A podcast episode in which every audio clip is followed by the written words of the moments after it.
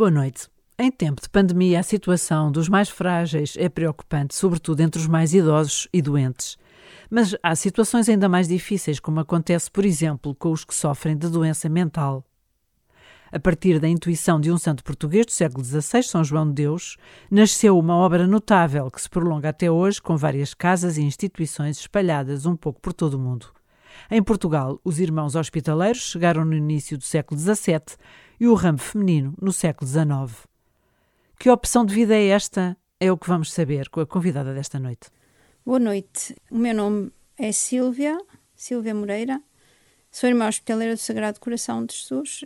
Pertenço a uma congregação que nasceu há 139 anos em Espanha e começou por ter como missão, e continua hoje a ter essa missão, de o atendimento a pessoas com doença mental, o acolhimento, o tratamento e a integração ou reintegração, reabilitação dentro daquilo que é possível, dentro dos condicionalismos que a pessoa tenha enquanto doente, mas que não seja a doença ou condicionalismo para permanecer com o, o nome de doente, mas uma uhum. pessoa que tem alguma fragilidade. Sim, em vez de estar dentro de uma perna, de um pé, Está Tem... doente da cabeça. Sim, exato. Pois.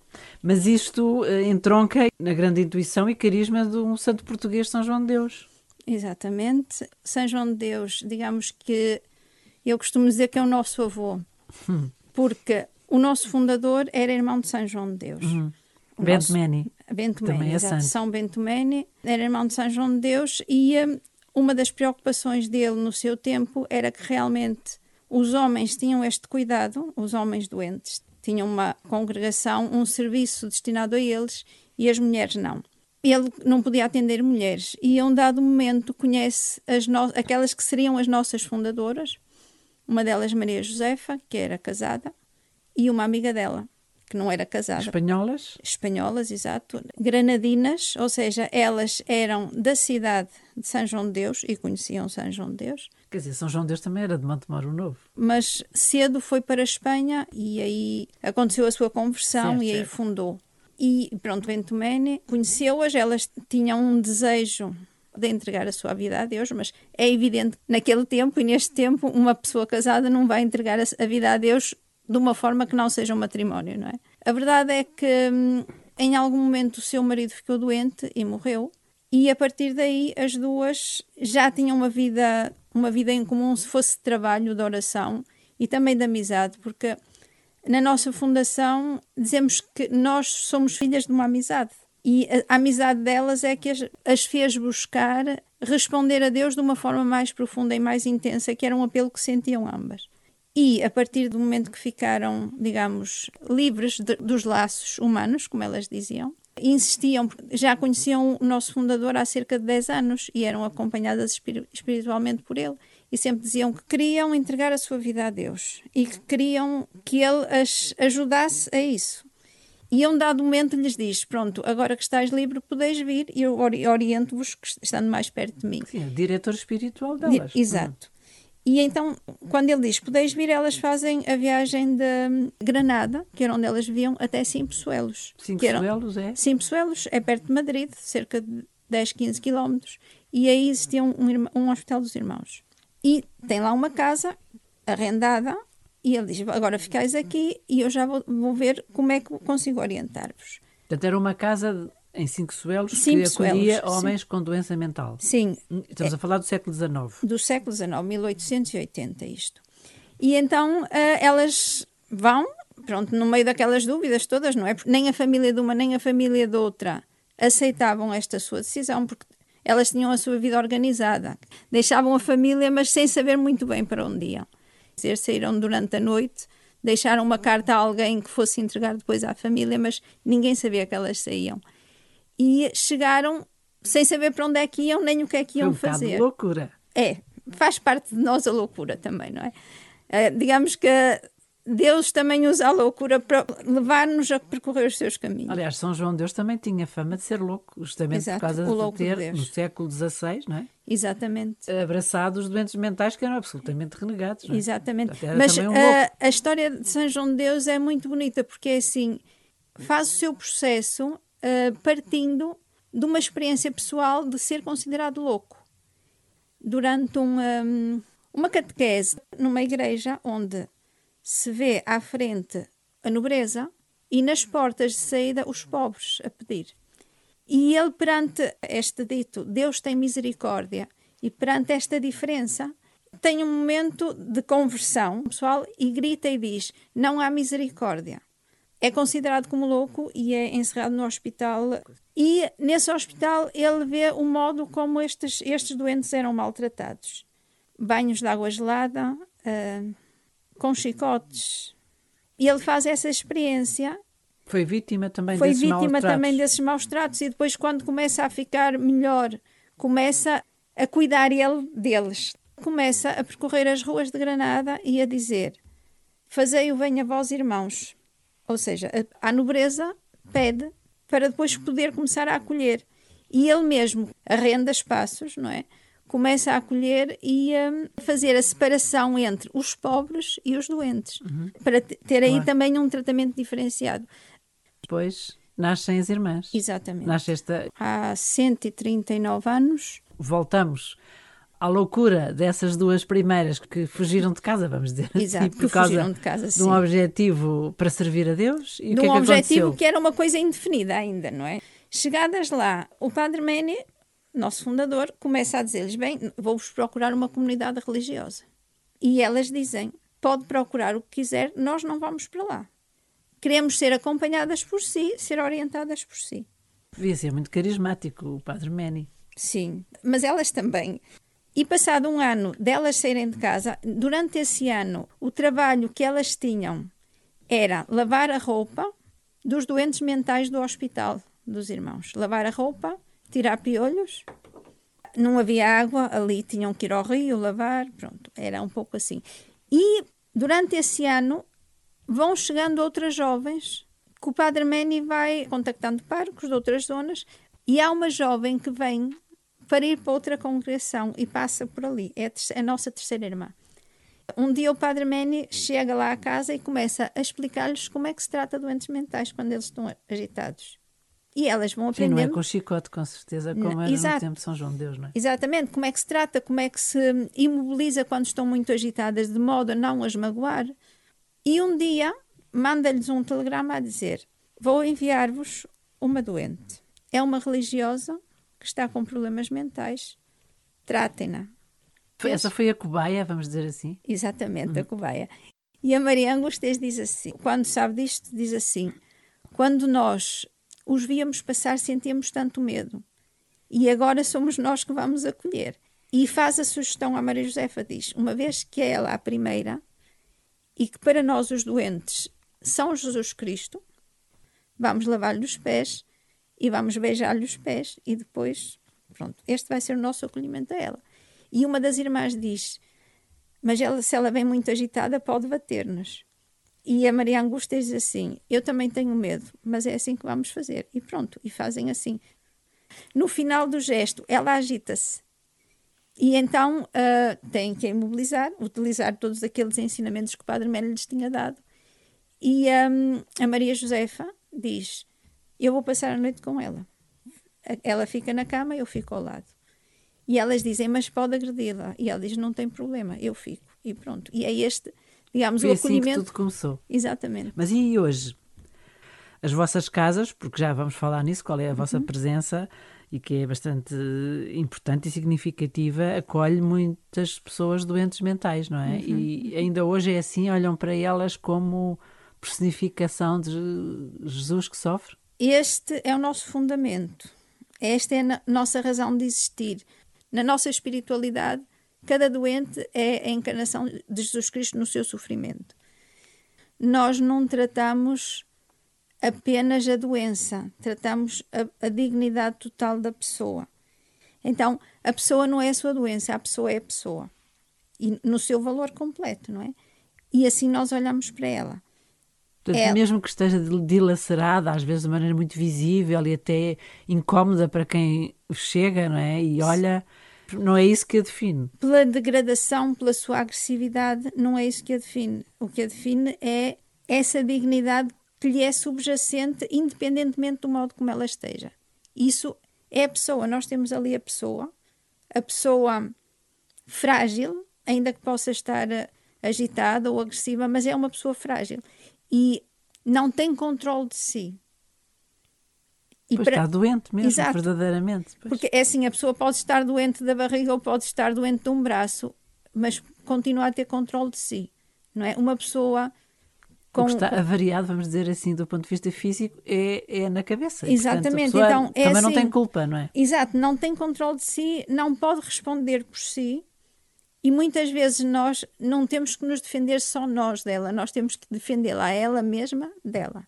Então, não podemos deixar de, de defender alguém que precisa de ser defendido, não é? Isto é o que nos move. A centralidade do doente muito ligada à centralidade de Deus no doente. Mas já lá voltamos daqui a bocado, porque eu agora uhum. queria saber o seu percurso, porque uhum. ainda é muito nova, eh, é responsável máxima desta congregação em Portugal, ainda não tem 50 anos, portanto é uhum. muito nova. E como é que tudo começou? Porque eu vi que se licenciou em Serviço Social no uhum. Porto. Eu licenciei-me em Serviço Social em 1997 e realmente quando eu acedi à licenciatura em Serviço Social, o meu desejo profissional era esse.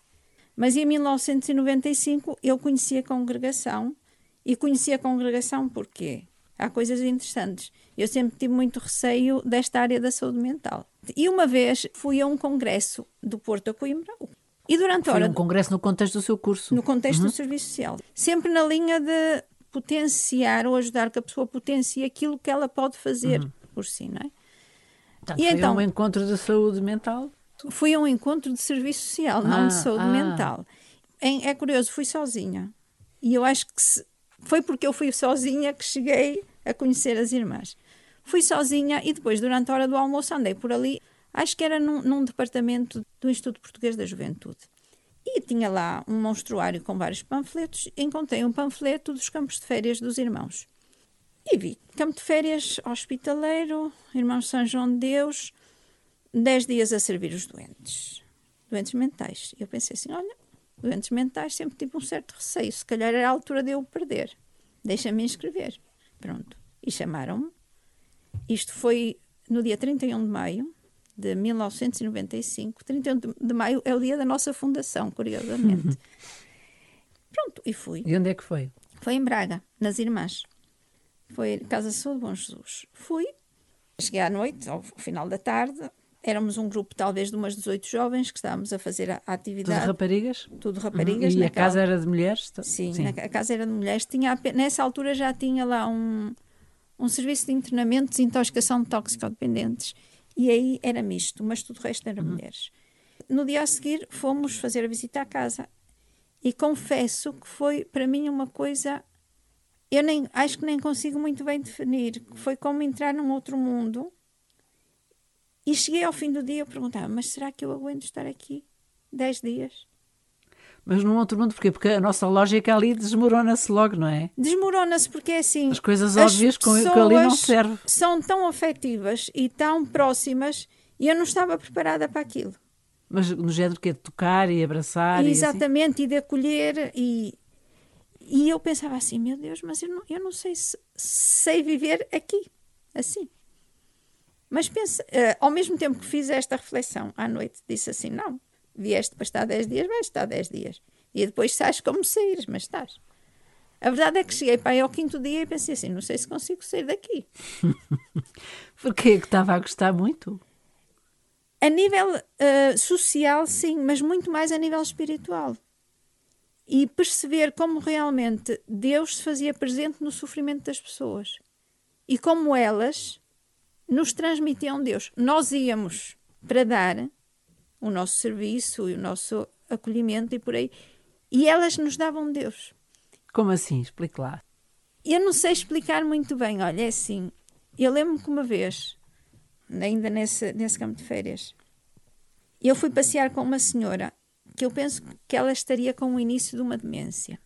E andávamos a passear e ela dizia-me continuamente a mesma frase. Dizia assim: se eu tivesse alguém, se eu tivesse alguém. E aquela frase ficou na minha mente a, a ecoar: se eu tivesse alguém. E não, com medo, não é para mim, mas eu dizia: se eu tivesse alguém, se calhar alguém sou eu. E é assim, no âmbito desse, desses campos de férias, nós além do momento de encontro entre nós, de reflexão, de serviço ao doente, de encontro com ele, nós temos também momentos de oração. E essa frase ficou-me a ecoar. Eu chegava à capela e eu só ouvia aquela frase: se eu tivesse alguém, se eu tivesse alguém. E a verdade é que cheguei ao final desse campo de férias, não fui embora no dia a seguir, fui embora só passado um dia.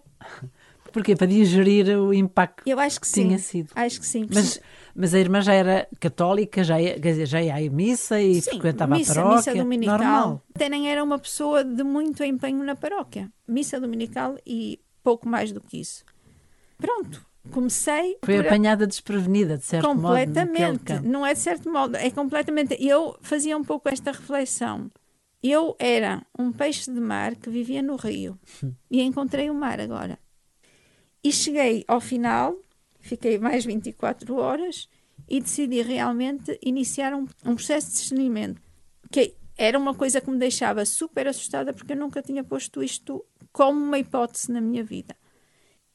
No final do campo de férias, fizemos uma avaliação e tivemos acesso às várias atividades que as irmãs tinham, porque nós temos normalmente um calendário anual.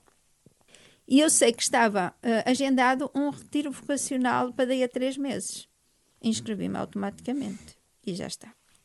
Se podia ir lá, ia fazer visita. Deu-lhe mesmo forte, não teve muito dúvidas. Forte, muito forte. É, e é curioso que colegas meus me diziam assim: que engraçado, tu, naquele verão, saíste para férias de uma forma e voltaste de férias de uma forma diferente. Portanto, era mesmo visível. Sim. Era objetivo. E pronto, e fiz esse retiro. E no final do retiro, eu disse à irmã que nos acompanhava, que é a irmã Anabela, que é a nossa superior geral neste momento, eu disse: Eu quero fazer um processo de discernimento. E pronto, e comecei. Pronto, e até hoje aqui está, a E nadar em, em oceanos Uhum. muito mais vastos do que aqueles que nós conhecemos. Inimaginável. Inimaginável, sim, sem dúvida.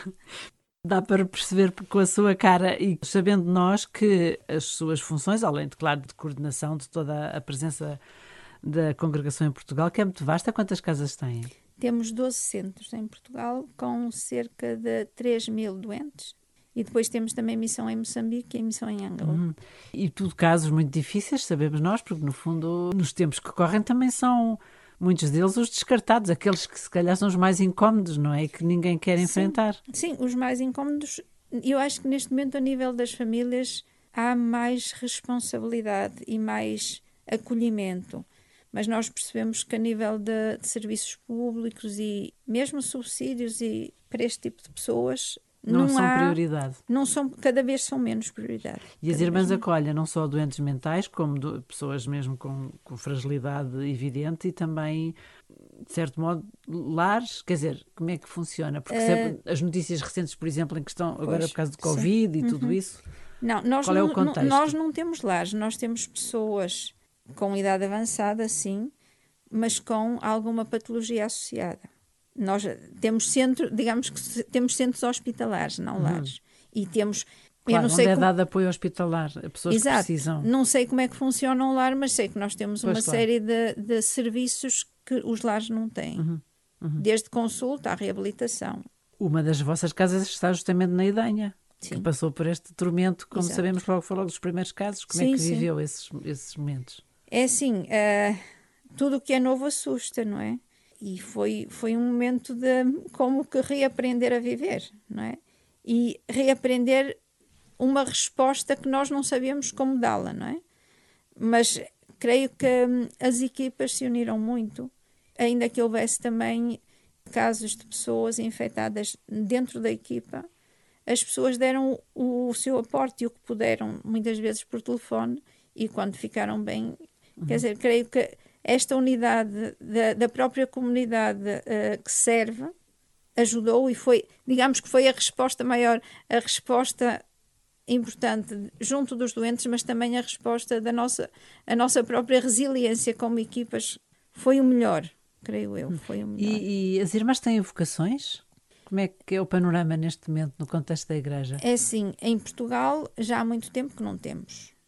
Temos jovens que acompanhamos e que que tentamos. Porque tem, tem sessões também de essas iniciativas é, sim, de voluntariado sim. durante as férias também têm, não é? Temos, temos, mas muitas vezes é assim, ainda que haja esta dimensão da hum, proposta vocacional, é também muito uma dimensão de sensibilizar os jovens para esta área da, da saúde mental, não é? Continua a ser tabu, de certo Continua a ser tabu. E que realmente é assim, a experiência que eu faço, muitos o fa fazem também, não é?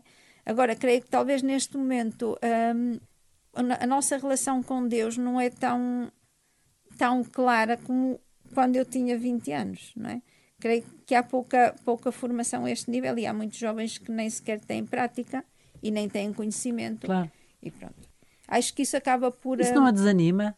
De olhar à volta e ver que há uma maior secularização, até às vezes uma distração no seio da própria Igreja, uhum. que devia formar e incentivar mais a aprofundar as coisas em vez de estarem agarrados, sei lá, às coisas aí, mais das redes sociais, etc. Eu creio que desanimar não me desanima, porque eu acho que sou uma, uma pessoa de esperança. Acho não, tenho a certeza. E uh, creio que Deus, no meio de alguma aridez, também nos vai dando sinais de, de vida, por assim dizer.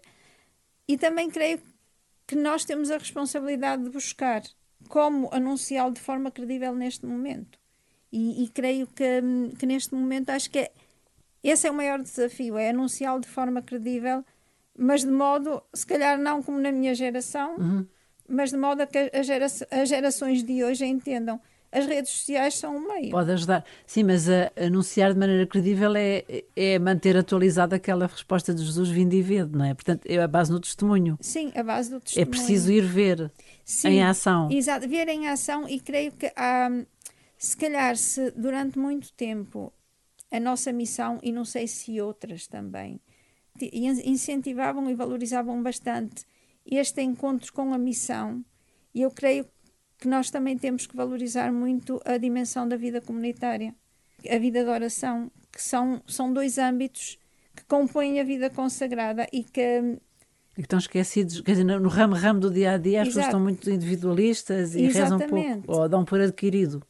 E, e creio que é, eu vejo assim: hum, nós damos uma resposta de coração na missão, mas esta resposta de coração não é o meu coração sozinho, é o pois meu não coração. É uma coisa sentimental, porque estar com os doentes mentais, não, o sentimental, não. o sentimentalismo não, não, não pega. Não, é uma opção.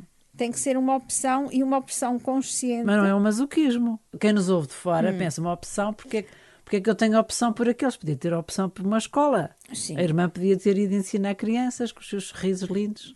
Claro, sim, claro. Desculpa, só, só que é assim, o meu coração, o meu coração nunca me levaria às crianças. E se calhar eu antes pensava, nunca o meu coração me levará aos doentes, não é? Mas na experiência com eles eu percebi que me levou. E me levou e me trouxe Deus, que é outra coisa, não é? E isso, hum, este encontro com Deus nós não podemos ficar iguais depois de ser de, de junto deles. Temos que, no fundo, é assim, são eles que nos evangelizam. E nós. Mas porquê? Porque desmontam um bocado as nossas teses e a nossa maneira de encarar a realidade? É desmontam as nossas complicações e simplificam. E fazem-nos perceber que realmente Deus é relação. E por isso eu falava na, na questão da comunidade. Quando eu sou o coração junto dos doentes, eu não sou o meu coração sozinho, sou o meu coração, o coração que a minha comunidade faz comigo. E um, se Deus é trindade, nós também somos coração comunitário, junto. Não é, não é um individualismo, é uma comunidade ali que está junto do doente, a acolhê-lo e a receber Deus dele também. Estamos mesmo a chegar ao fim do tempo. Diga-me, o que é que ganhou com esta opção? Se é possível, claro que não se quantifica assim, mas em, em formular por palavras aquele entusiasmo que disse que inimaginável o que agora navega como peixe num oceano imenso. Uh, eu acho que ganhei um sentido que não tinha. Um, eu sempre senti que buscava um sentido profundo para a minha vida, um sentido que me que não me fizesse duvidar dele. E é um bocado difícil explicar uma coisa que nos vai dentro, que nós não vemos, mas que nos, nos motiva a caminhar independentemente do contexto ou independentemente das dificuldades ou independentemente das condições. E posso aqui, por exemplo, partilhar a minha experiência em Angola, sobretudo, que eu fui, fui para Angola logo no início da missão e tinha terminado há pouco tempo a guerra e as condições do país não eram as melhores, mas as condições da saúde mental eram inimagináveis. E a primeira vez que eu cheguei ao hospital psiquiátrico da zona onde nós estávamos, eu lembrei-me de São João de Deus. Não havia água, não havia, não havia medicamentos, não havia hum, alimentos. Era uma coisa inimaginável. E às vezes a, a gente pensa assim: eu preciso disto, disto, disto para fazer alguma coisa. E ali eu aprendi que se calhar eu não preciso disto, disto, disto, preciso de mim. E Deus precisa de mim ali. Uh, uma coisa que nós fazíamos lá, porque era um hospital que tinha os serviços organizados, não tinha era condições. O que nós fazíamos era serviço ocupacional com os doentes. Estávamos com eles a fazer coisas. E era muito bonito quando nós nos atrasávamos por algo, porque íamos três Sim, ou quatro vezes por semana. De deslocação, imagino, seriam difíceis. Sim, tinha que ser com quatro vezes quatro, porque era no cimo de uma montanha com um acesso terrível. E às vezes atrasávamos por algum motivo e era bonito ver os doentes todos ao portão a ver se a gente ia. É uma sensação que a gente diz assim: meu Deus, mas eu penso que não faço nada porque aqui é preciso fazer tudo e afinal de contas. E às vezes, se atrasávamos ia, e não íamos mesmo, da outra vez, então a irmã não veio, porquê? Ficámos à sua espera. E outra coisa muito interessante que nós ali também, também fizemos essa experiência e continuamos a fazer. Havia muitas pessoas com crises epiléticas sem tratamento. E continua a haver também. Sem tratamento porque não havia medicação. Quando começamos hum, nós fazíamos consultas quase diariamente, não só na cidade, mas em zonas desviadas. E um, quando as pessoas reagiam muito bem à medicação, começavam a tomar, porque provavelmente os corpos não estavam habituados. E um, ao final de eu estar lá, eu estive lá oito anos, quase no final, uma vez, uma doente veio ter comigo. Acho que ela teria sido das nossas primeiras doentes. Quando eu cheguei lá, ela já era das nossas doentes e ela dizia-me: Irmã, estou muito contente eu estou há sete anos, cinco meses e quinze dias sem ter uma crise e devo às irmãs. E era interessante as pessoas que tinham crise diariamente, às vezes, chegar e dizer assim: Ó oh, irmã, já fiz um mês de tratamento e eu só tive crise uma vez por semana. Que bom, eu estou tão contente. E realmente, às vezes nós pensamos, nós temos pouco, porque é assim, nós dávamos consulta na rua, dávamos consulta numa igreja sem, sem teto, dávamos consulta onde fosse mas como realmente isso renovava a esperança às pessoas e lhes dava um sentido diferente para a vida. Creio que é, é assim, pelo menos na nossa missão, uma coisa que nós temos e não podemos perder é esta, esta alegria de poder comunicar a esperança. Porque a esperança renova a vida. E isso é, é o melhor. Há melhor sentido que este, não há. Irmã Silvia Moreira, muito obrigada pela certeza com que testemunhou esta, este entusiasmo por dar tudo tudo o que é seu, toda, toda a vida de uma história tão bonita da comunidade àqueles que mais precisam e aos mais frágeis e como ficou tão evidente, creio eu, de que a pessoa não é definida pelas suas fragilidades, mas por um amor muito grande que vale a pena investir. Obrigada Muito também obrigada, pela oportunidade noite. de falar convosco. Boa noite. Boa noite.